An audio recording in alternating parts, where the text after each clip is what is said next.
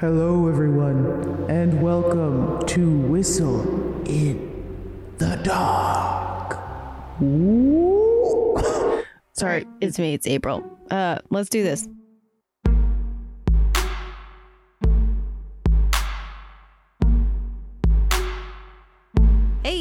Welcome to episode two of season two of Whistle in the Dark, a feel good podcast about all things terrifying. In it, I'm going to interview friends about spooky experiences, discuss irrational fears, and feature immersive radio drama style storytelling. This week is all about stories.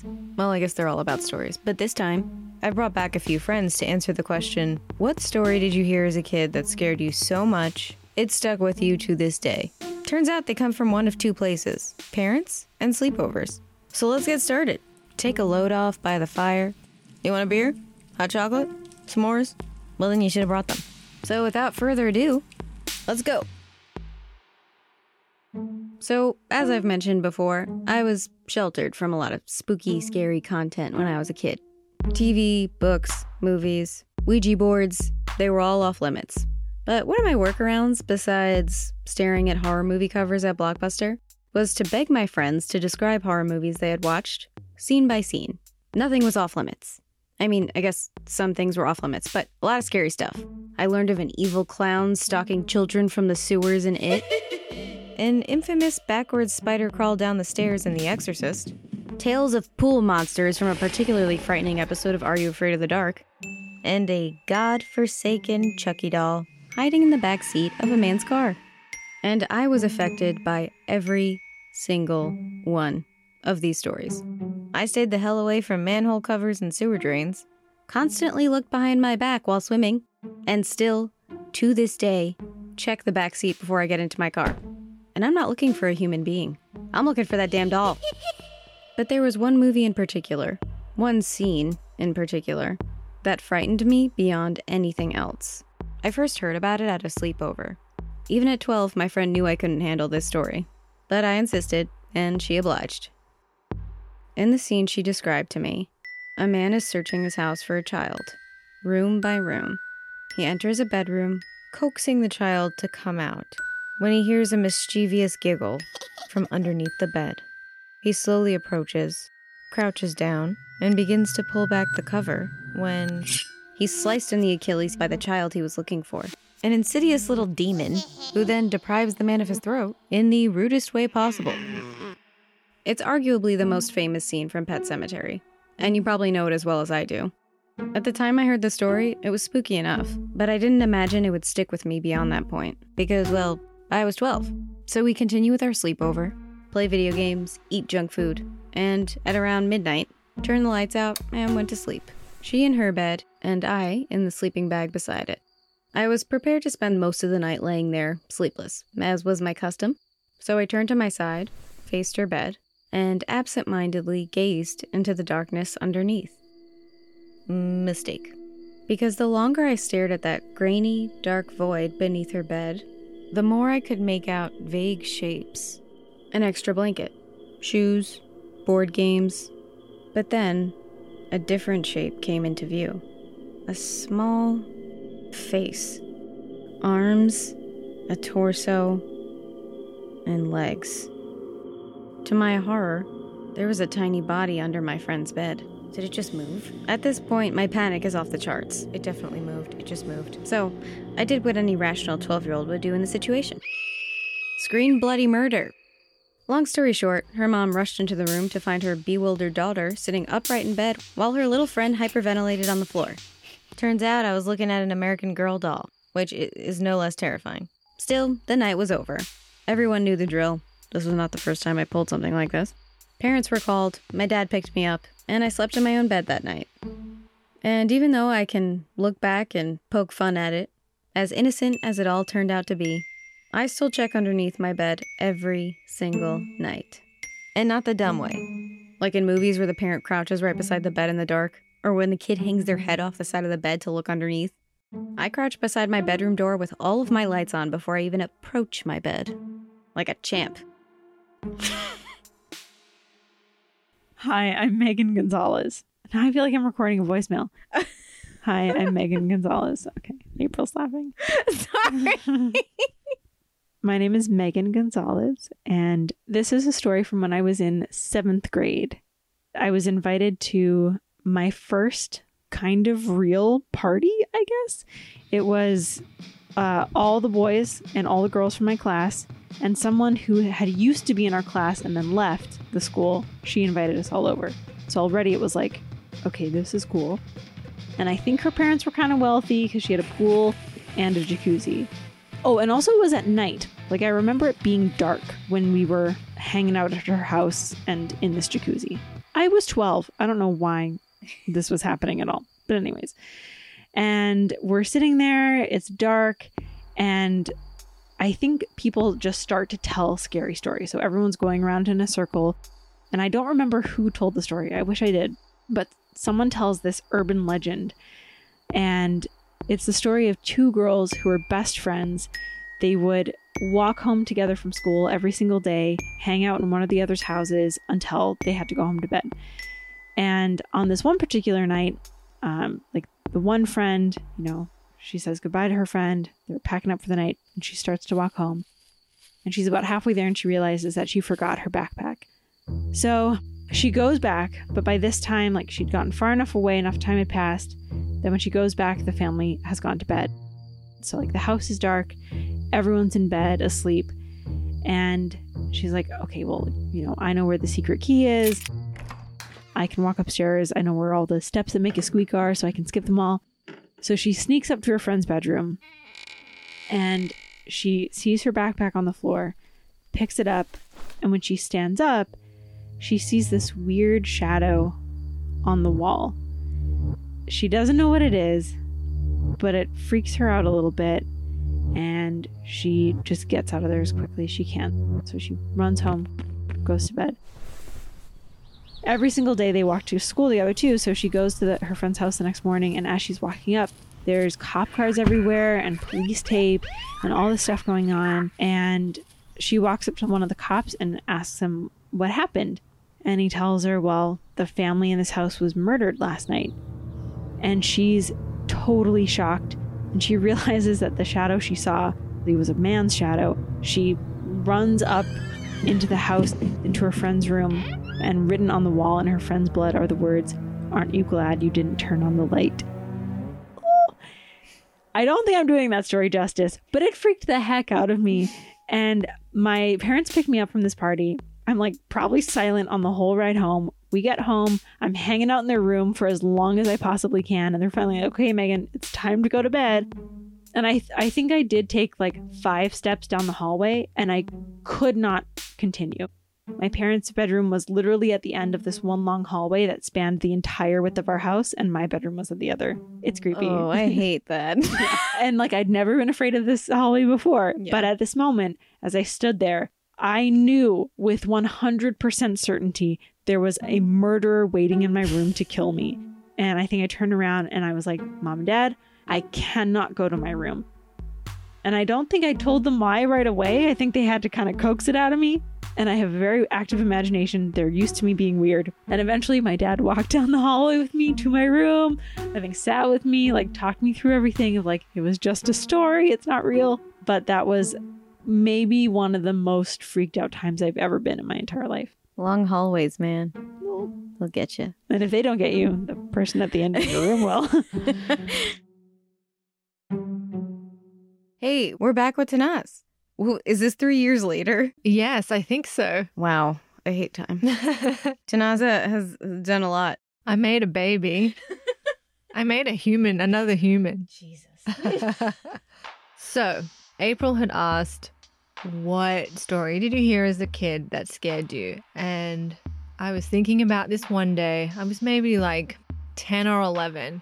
So, my mom would always say, Don't cut your nails at night but I just thought it was like a silly superstition. So there I was, cutting my nails at night, and my mom happens to see, and she goes, Don't cut your nails at night. I told you not to cut your nails at night. And I was like, But why? why can't I?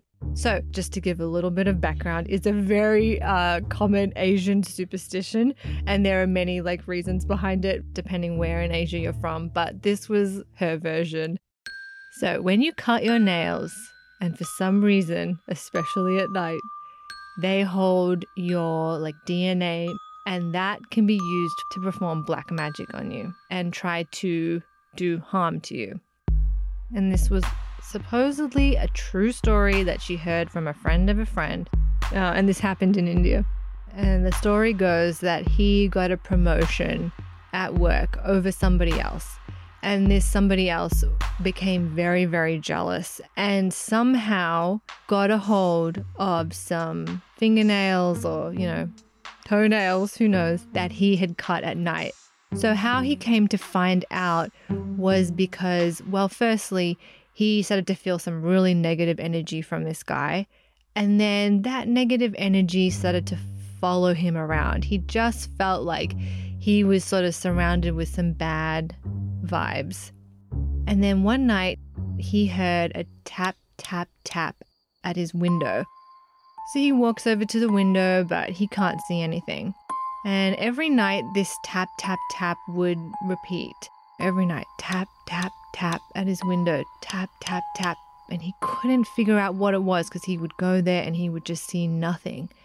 And one night, the tapping got so loud tap, tap, tap, tap. So he walked over and he saw tiny little rocks like flying at the window. And he thought how no one could possibly be throwing these rocks. He couldn't see anybody, so he tried to ignore it. But again, every night, tap, tap, tap. And the rocks started getting bigger and bigger and louder and faster. And suddenly his whole windowsill was filled with rocks.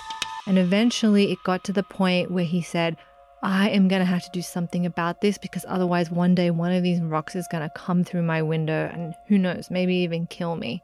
So he went to see a priest, according to my mum. And the priest is the one that told him that he had uh, this negative energy around him. And he did a prayer and a clearing, and the rock stopped. And the only thing that apparently this guy could think of was that he cut his nails at night. Question time. there are a lot of plot holes in this story. um, did he cut his nails at night at work and like drop them in the bin next to his? maybe I maybe desk? he worked very long hours. Uh, don't ever cut your nails in the office. I think that's gross, but maybe he did. but yeah, as a kid, I was freaked out, and then I was thinking about all the times I had cut my nails at night and where those nails could be, and if somebody could have done black magic to me. so I was pretty freaked out. So do you clip your nails at night now? Uh, sometimes I do now. I don't. Uh, sorry, mom.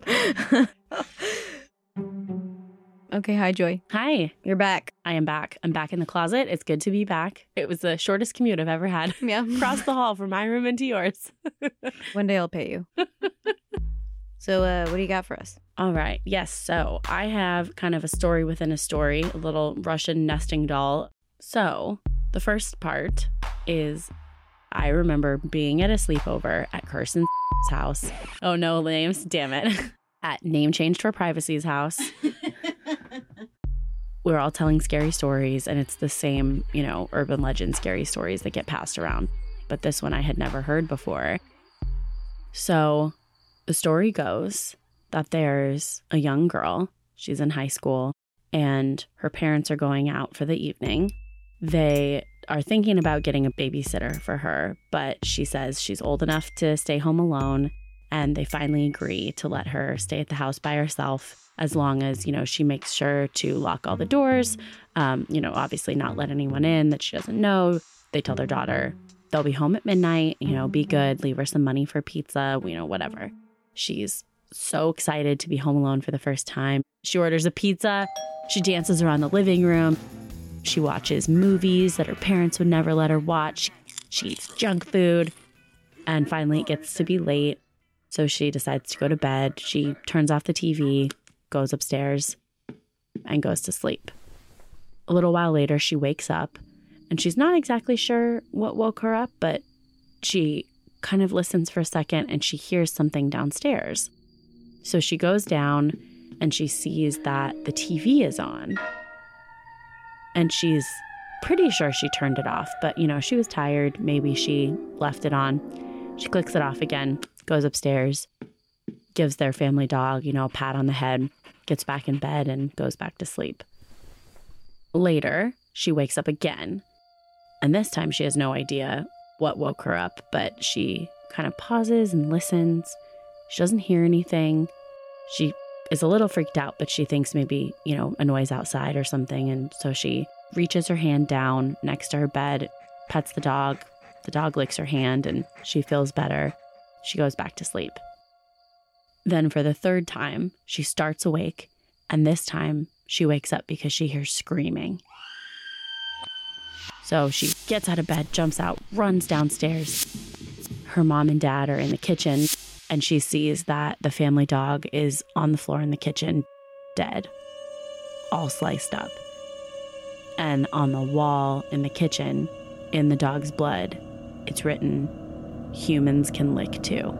and at the time, I didn't, you know, when I heard that story at that sleepover, we were all telling scary stories and everything scared me equally because all the scary stories in the moment get you. All those urban legends you know the the man with the hook on the the roof of the car when the couple is making out at makeout point or the you know the trucker that follows the girl on the road and is honking at her for miles and then just to you know pull next to her to truck stop and tell her there's someone in the back seat. Like all of those i remember. But that one story is the one that has stuck with me the most. And I think the reason is because of my dad's story. My dad told us this story any chance he could get. You know, dads, they, they love to tell the same story over and over again, even though you've heard it a thousand times. So, the way that my dad tells it, when he was younger, he was asleep one night in his old bedroom and he wakes up, like starts awake, and he has no idea why. His eyes just snap open. He ta- it takes him a couple seconds to figure out what's going on, but there's this pressure on his chest. And he said it felt like a huge person or thing with its hand pushing down in the center of his chest and just putting all of its weight down. So he feels like he's getting completely pushed into the mattress and he can't move, he can't speak, he can't do anything at all. And he also can't see anything above him, but he can feel just this intense weight. And he said that it got heavier and heavier and heavier and spread from his chest down to his stomach, out onto his arms, and down onto his legs until finally it felt like the thing had its entire body spread out over his and was just laying on top of him, pushing him down. He's been panicking and panicking, and finally he, he gets to a point where he's he's freaking out. He doesn't know what to do, and then he wakes up. And he said he sat up in bed, was sweating and panicking and freaking out and kind of like looking around. He kind of, you know, takes a couple of deep breaths and is steadying himself, is like, okay, okay, like, I'm fine. That was a dream. It wasn't real. There's nothing here. So he lays back down and he reaches down next to the side of the bed to pet his dog, Misty, and, you know, kind of be reassured and comforted. He reaches down, touches her head, and as he starts to pet her, Misty just attacks him. Her whole jaws just clamp down around his hand, and then he wakes up for real. And he said he snapped up in bed, you know, again and is looking around like crazy, super freaked out, looks down next to the bed. Misty's there, but sleeping. He knew he was really awake, but it just freaked him out so much to have that kind of dream within a dream. He said he felt like for days after very out of control and very kind of like questioning everything. Am I still dreaming? Mm-hmm. Yeah, totally disoriented. I you know, I think about that every time I think about people that have sleep paralysis or have nightmares. I've never seen someone so affected by a nightmare like that. Like I still I don't like to reach my hand down next to the side of my bed in the dark.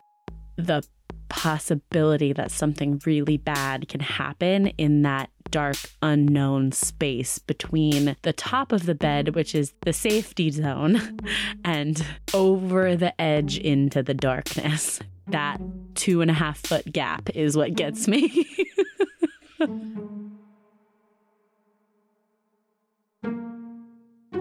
Thank you, everyone, for listening to this week's episode of Whistle in the Dark. And stay tuned for the next one on October 7th. And if you're enjoying what you're hearing so far, be sure to rate, review, and subscribe wherever you listen. It helps a lot. If you'd like me to tell any spooky stories you have, please submit them to Whistle in the Dark Pod. That's Whistle in the Dark Pod, P O D, at gmail.com. You can also find us on Instagram and TikTok at Whistle in the Dark Pod or on Twitter at The Whistle Dark. See you next time. oh, watch that Achilles. Seriously, though. All right, bye.